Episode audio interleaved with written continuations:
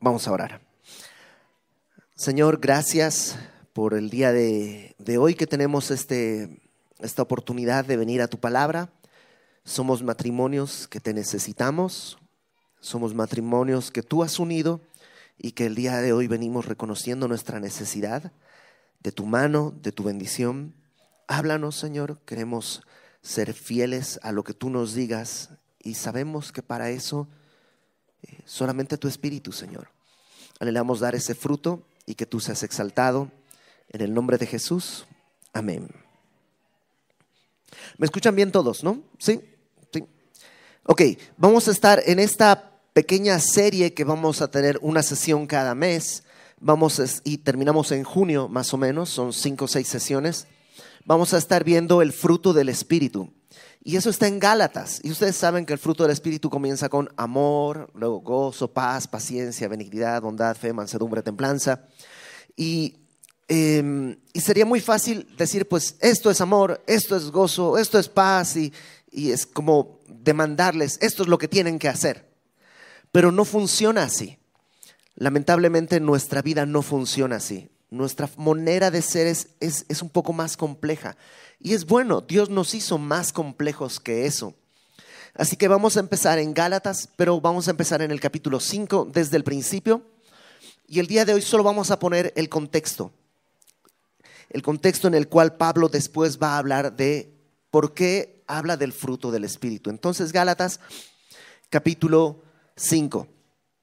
Pablo eh, va a empezar a hablar, va a empezar a prepararnos para hablar acerca de el fruto del Espíritu. ¿Y por qué le llama fruto y por qué es fruto del Espíritu? Porque estás de acuerdo que podría ser fruto del amor, fruto de la piedad, fruto de la pasión, fruto de la comunión. O sea, podría haber muchos frutos. ¿Por qué habla del fruto del Espíritu?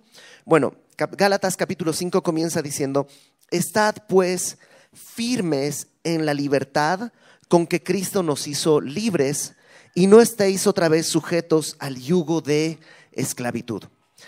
Firmes en la libertad con que Cristo nos hizo libres. Y para poder entender ese concepto, ¿por qué firmes en la libertad con que Cristo nos hizo libres? Vamos a tener que regresarnos todavía un poquito más. Así que acompáñame a Gálatas capítulo 3, por favor. Y te, explico rápidamente qué es lo que estaba pasando. La zona de Galacia era una zona eh, dentro de lo que el día de hoy llamamos Asia Menor, Turquía. Y en esa zona había varias iglesias que el apóstol Pablo había plantado en su primer viaje misionero. En estas iglesias Pablo había hablado acerca de la gracia, pero un tiempo después habían empezado a llegar otras personas para de alguna manera distorsionar el mensaje. Pablo decía lo que les va a decir a los efesios, que por gracia somos salvos por medio de la fe. Y esto no es de nosotros, sino es un don de Dios, no por obras para que nadie se gloríe. Pero de pronto llegaron algunas personas y empezaron a decir, sí, pero ese es solo el inicio. Después de eso necesitas guardar la ley, guardar el Shabbat, Em, en el caso de, los que son gentiles, necesitas circuncidarte, necesitas eh, cumplir las leyes judías y empezaron a poner una serie de, de añadiduras. Ahora, ¿por qué Pablo no lo decía? Según ellos, es que Pablo no tenía el Evangelio completo. Como que le faltaba algo o no lo había comprendido bien. Por eso Pablo en la carta a los Gálatas una y otra vez comienza diciendo, a mí nadie me contó el Evangelio, yo lo recibí de Cristo. Entonces, ah, tú dime, si Cristo me lo dio chueco, pues entonces es que el Evangelio está chueco, porque yo lo recibí de Él, no es una distorsión. Entonces, ese es el énfasis de Pablo, porque su Evangelio es, es em, libre de todo este tipo de ataduras religiosas. Ahora, en el capítulo 3, en el versículo 10, dice, porque todos los que dependen de las obras de la ley están bajo maldición, pues escrito está, maldito todo aquel que no permaneciere en todas las cosas escritas en el libro de la ley para hacerlas. La declaración es muy fuerte. Pablo está diciendo, para los que quieren depender de la ley, ok, yo voy a guardar el sábado porque a Dios le agrada. Yo voy a em, comer solamente comida kosher porque a Dios le agrada. Pablo dice, ojo, si tú quieres depender de las obras de la ley, estás bajo maldición. ¿Por qué? Porque está escrito, maldito todo aquel que no permaneciere en todas las cosas escritas en el libro de la ley. No solo eso. O sea, ¿quieres guardar el sábado? Va. Pero es el sábado y los 360 y tantos mandamientos extra. No puedes escoger solo unos cuantos, tienen que ser todos. Y alguien, alguien diría por ahí, bueno, pero por lo menos yo lo intento.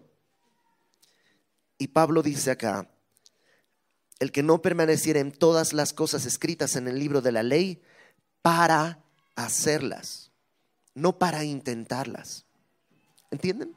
Es decir, no se trata de esfuerzo, de intento, de le echo ganas, o por lo menos tenía la intención, si tú no lo cumples, estás maldito. A veces nuestro matrimonio queremos llevarlo de esa misma manera. Y nos ponemos reglas y nos ponemos normas y nos ponemos este, todo tipo de reglamentos para ver si con eso conseguimos que nuestro matrimonio sea un oasis en vez de que sea un desierto. El problema es que nadie es capaz de seguir todos los reglamentos que nos pongamos. Y si lo pudieras hacer, ¿sabes qué consigues? Un orgulloso que siente que el mundo debería estar a sus pies porque ha cumplido un reglamento. Y eso nos vuelve a poner en el mismo lugar. Pablo dice, por el lado de, de guardar mandamientos y leyes, es imposible. Déjame leer el versículo 11. Estoy en Galatas 3, versículo 11 y que por la ley ninguno se justifica para con Dios es evidente, porque el justo por la fe vivirá. Lo que está diciendo es, no es mi idea. La frase el justo por la fe vivirá está desde el Antiguo Testamento. Eso está en el libro de Habacuc. O sea, no es como que a mí se me ocurrió una nueva manera. No, no, no, no. Desde el Antiguo Testamento, desde los tiempos de la ley, estaba escrito, el justo va a vivir por fe, no por la obediencia a la ley. Versículo 12. Y la ley no es de fe. Es como las tarjetas de crédito. ¿Te imaginas que tú le digas al banco, en serio, si tenía toda la intención de pagar? Ah, bueno, perdóneme, entonces vamos a borrar su deuda. ¿Funciona así? No, porque las, no, las tarjetas de Banamex no es de fe. Banamex es de depósito y en la fecha correcta o se aprovechan de todas las herramientas que tienen para ponerte una multa. La ley no es de fe, la ley es de hacer. Dice, el que hiciere estas cosas vivirá por ellas. El que pagare toda su deuda estará libre, pero el que no, pues no. Ahora, versículo 13. Eh, Cristo nos redimió de la maldición de la ley. Y esto es muy fuerte, porque no sé si alguna vez habías pensado que la ley podría maldecirte.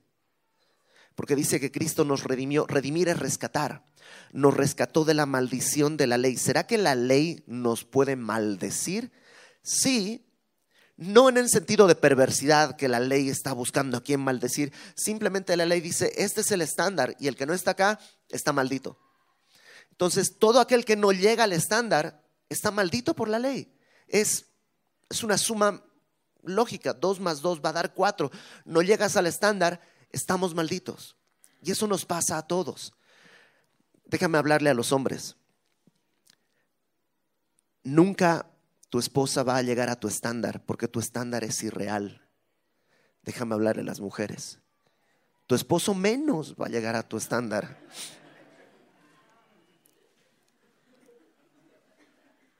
Por la ley nuestros matrimonios van a estar malditos. Nunca vamos a llegar a un estándar de reglamentación. Es imposible. Dice, Cristo nos redimió de la maldición de la ley, pero ¿cómo nos redimió? Ahí nos dice, hecho por nosotros maldición, porque escrito está, maldito todo el que es colgado de un madero. ¿Cómo Él nos redimió? ¿Cómo Él nos rescató de esa maldición? Bebiendo la maldición Él. No solo tomando la maldición, sino haciéndose Él maldito. Suena muy feo, pero sí, al que no conoció pecado, por nosotros Dios lo hizo pecado para que nosotros fuésemos hechos justicia de Dios en Él. Él tomó ese lugar. ¿Para qué? Verso 14. Para que en Cristo Jesús la bendición de Abraham, ¿cuál era la bendición de Abraham? De Abraham? Cuando Dios toma a Abraham, Abraham eh, acababa de pelear con un montón de, de, reyes, acababa de pelear, de rescatar a su sobrino Lot de unos reyes, y eran muchos reyes, y él los rescató y se trajo todo el botín y todo, y él está en su tienda y tiene miedo. Y Dios le dice, a ver Abraham, sal de tu tienda, mira las estrellas, ¿cuántas hay? Ya me han oído decirlo. Abraham le contestó, 50. Y Dios le dice, ¿cómo 50? Sí, Señor, 50, no se pueden contar, son muchísimas. Bueno, así será tu descendencia. Y la Biblia dice, Abraham le creyó a Dios y le fue contado por justicia. A veces pensamos que cuando esa frase, Abraham le creyó a Dios, pensamos seguramente fue en Génesis 22, ¿no? Cuando iba a sacrificar a su hijo, claro, qué gran fe. Él estaba dispuesto a matar a su hijo porque creí. No, no, no está hablando de eso. A lo mejor cuando salió de la casa de, su tierra, en Ur de los Caldeos, y Dios le dijo, ve al país que yo te indicaré, haré de ti una gran nación, te bendeciré y por ti serán benditas todas las naciones del mundo. Y entonces Abraham salió sin saber a dónde iba. No, no es eso. La fe de Abraham fue mucho más sencilla.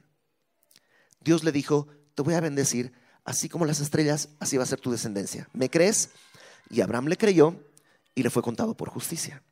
Bueno, Cristo dice que Él nos redimió haciéndose maldición para que en Cristo Jesús la bendición de Abraham, esa bendición de que la fe le sea contada por justicia, alcanzase a los gentiles, a nosotros a nosotros no nos alcanzaría ni aunque cumpliéramos la ley porque estamos fuera del pueblo. Entonces, ¿cómo nos alcanza la bendición de Abraham que la fe nos cuente con justicia? Solamente porque Cristo se hizo pecado por nosotros, a fin de que por fe recibiésemos, que dice ahí, la promesa del Espíritu. La promesa del Espíritu no va a venir por reglamento. El fruto del Espíritu no es spoiler, lo vamos a ver más adelante, pero comienza con amor. No viene por obediencia a la ley. Si tú estás pensando en mi esposa no me ama, mi esposo no me ama, en mi matrimonio necesito amor, nos falta amor, no va a venir por, vamos a hacer una cosa, hagamos dos citas al mes muy especiales y hagamos un horario de, que nos vamos a contar tú cómo estás y yo cómo estoy. Y ese tipo de reglamentos no van a producir amor porque la promesa del Espíritu viene por fe. No hay otra manera. Cristo se hizo maldición para que a nosotros como gentiles nos alcanzase la bendición de Abraham por fe. Entonces, ahora sí, capítulo 5 Estad pues firmes en la libertad con que Cristo nos hizo libres. Ya no estamos atados a la ley. Pero es un, pero, ¿cómo decirlo? El problema es que las cosas de la ley son muy claras. Vamos a dormir a las 8 en punto. Eso es ley. Eso es muy claro, eso es muy fácil. Puedes decir 8 y 1, no pudimos. 8 y o 5 para las 8, casi estamos por lograrlo. O sea, la ley es muy clara. En cambio, si decimos nos vamos a dormir a la hora correcta, eso a todos nos pone muy nerviosos porque es muy etéreo, pero eso es libertad. Entonces, ¿cuál será la mejor hora de dormir? Pues dependerá del matrimonio, dependerá del trabajo, dependerá de la edad, dependerá de a qué hora trabajas mañana, dependerá del día. Es decir, la libertad te permite tener muchos otros factores que la ley no considera. La ley dice a las ocho. Pero Dios nos hizo libres. No para atarnos a esa ley. Dice, estad pues firmes en la libertad con que Cristo nos hizo libres y no estéis otra vez sujetos al yugo de esclavitud. Está hablando de la religión. No nos hagamos esclavos de aspectos religiosos porque Cristo ya nos hizo libre. Verso 2. He aquí, yo, Pablo, os digo que si os circuncidáis, de nada os aprovechará Cristo. Una de las cosas que los judíos de aquella época, los, más que los judíos, los judaizantes, aquellos que le decían a, a los cristianos, necesitas volver a la ley judía, demandaban era la circuncisión. Y el día de hoy hay todo un grupo de religiosos que empiezan a decir, para que seas salvo necesitas no decir el nombre de Jesús, sino el nombre de Yeshua HaMashiach. Si tú no dices Yeshua HaMashiach, y si tú no dices Moshe en vez de Moisés, y si tú no guardas el sábado, y si tú no comes cierta comida, y si tú, y si tú, y si tú, y si tú, y si tú, ¿qué están haciendo? Están regresándose a esa esclavitud de la cual Cristo ya nos hizo libres. Entonces Pablo toma la circuncisión como ejemplo. Si os circuncidáis, de nada te aprovechará Cristo. Si tú estás queriendo confiar en, la, en las obras de la ley, de nada te, servirá Cristo. Déjame ponerlo de esta manera en tu matrimonio.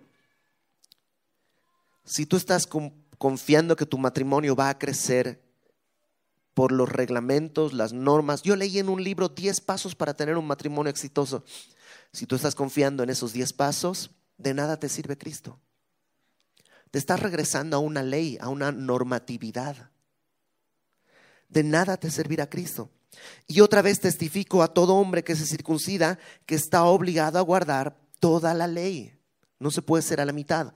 O eres completa, guardas la ley por completo o te declaras completamente incapaz. No hay un punto medio. Verso 4.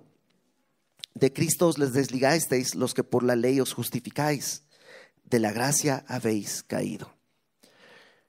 Tratar de justificarte por la ley te hace caer de la gracia.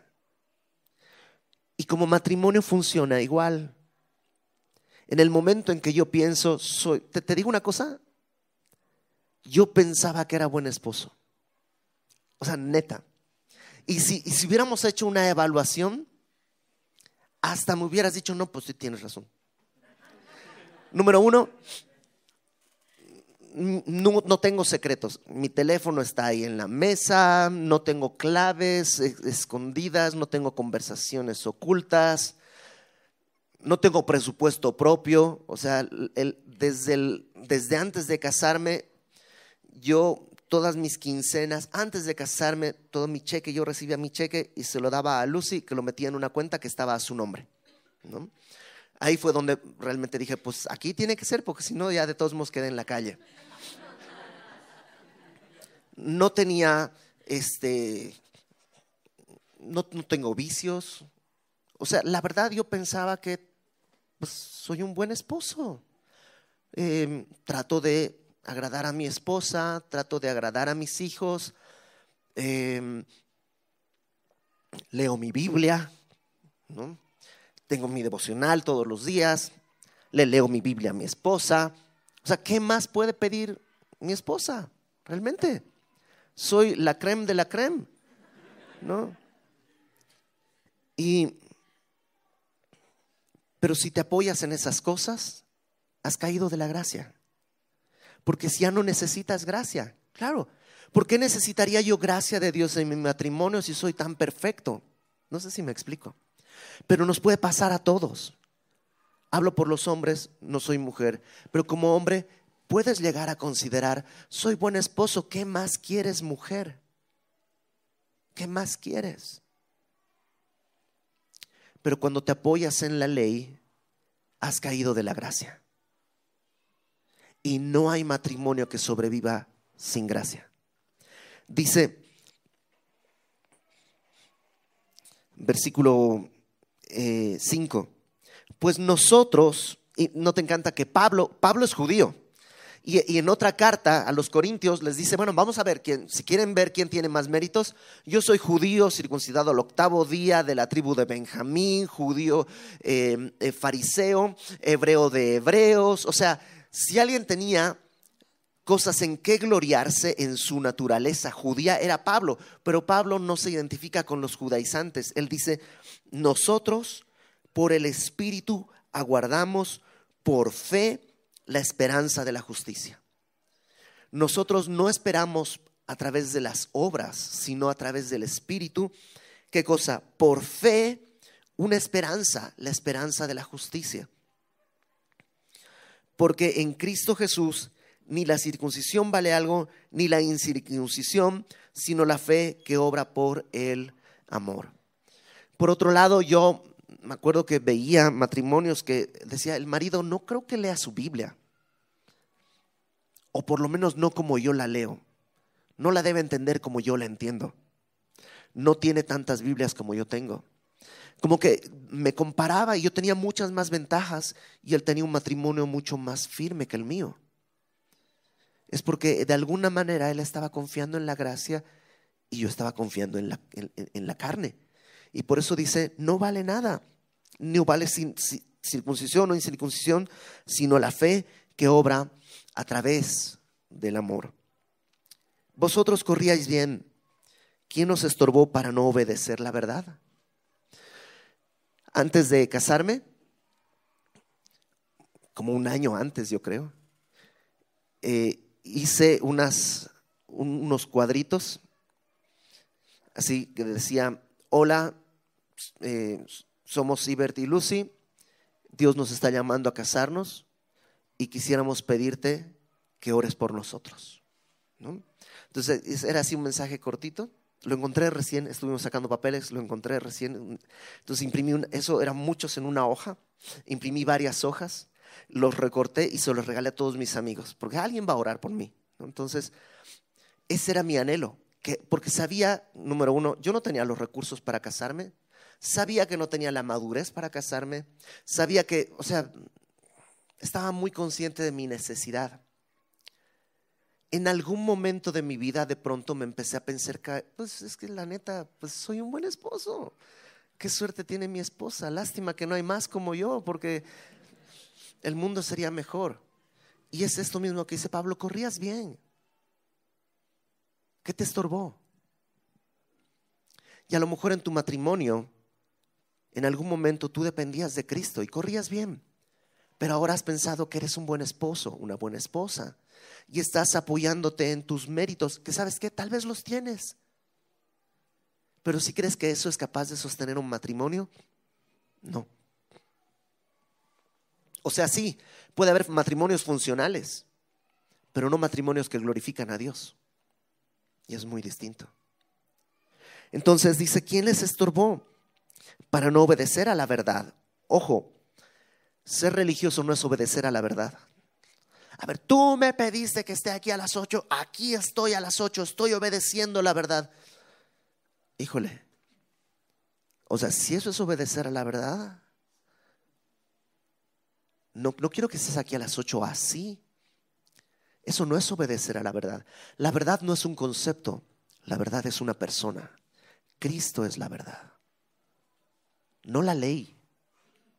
No sé si me explico.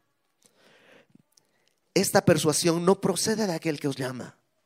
Alguien te está llamando, pero no es Dios si estás viviendo de esa manera. Un poco de levadura leuda toda la masa con un poquito que tú te dejes, un poquito de tu orgullo termina contaminando todo. Ahora Pablo es, entusiasta y dice, yo confío respecto de vosotros en el Señor, que no pensaréis de otro modo, más el que os perturba llevará sentencia quien quiera que sea. En el caso de los Gálatas, probablemente Pablo sabía quién era el que estaba diseminando esa mentira. Y dice, ok, yo confío en ustedes. Y sé que el que está ahí metiendo la cizaña va a llevar la sentencia. En el caso de nosotros, te digo una cosa, yo creo que cada uno de los que están acá tiene uno, por, por algo estás acá, por algo estás buscando que la palabra edifique tu matrimonio. Confío en que Dios puede hacerlo. Pero si tú estás fingiendo, también déjame decirte que Dios va a traer sentencia. Dios no puede ser burlado.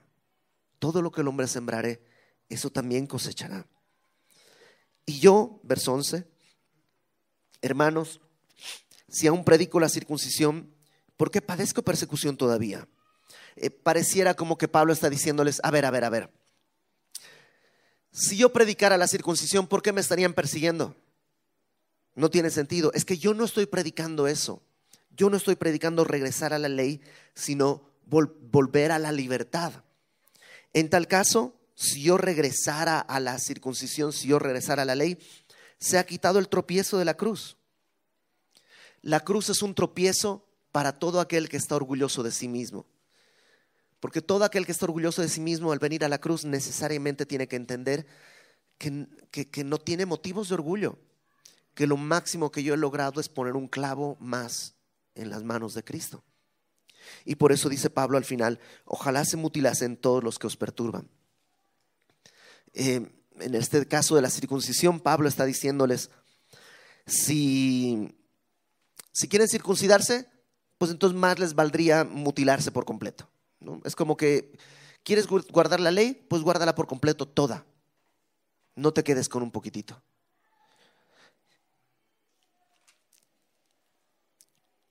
Capítulo 5, versículo 13, porque vosotros hermanos a libertad fuisteis llamados. Y te vuelve al principio, estar firmes en la libertad con que Cristo nos hizo libres. Ahora esa libertad tiene que producir un fruto. Claro, la libertad no es para vivirla a la manera eh, como Ricky Martin, ¿no? Living la vida loca. Eso no es libertad.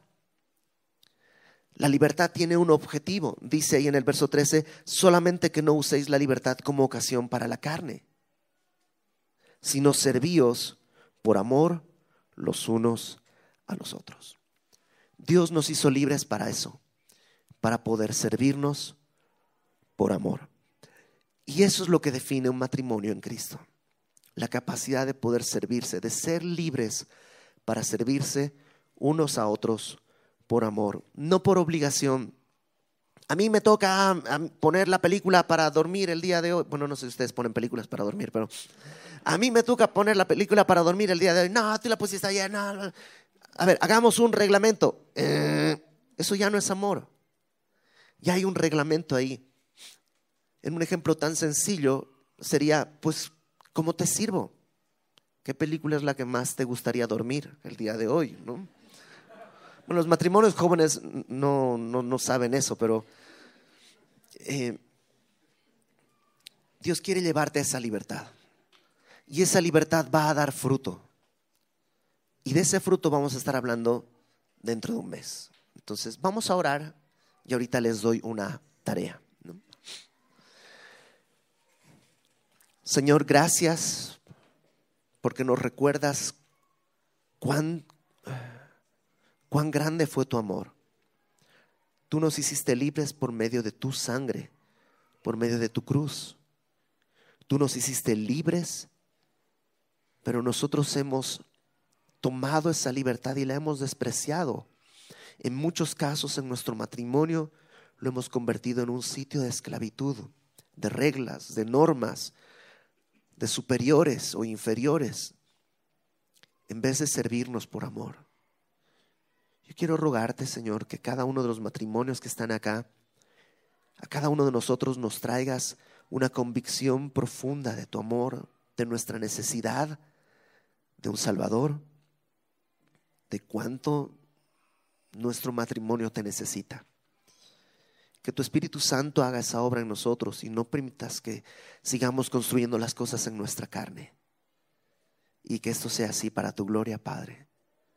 Manténnos firmes en esa libertad, pero que sea una libertad para poder servirnos unos a otros. En el nombre de Jesús. Amén.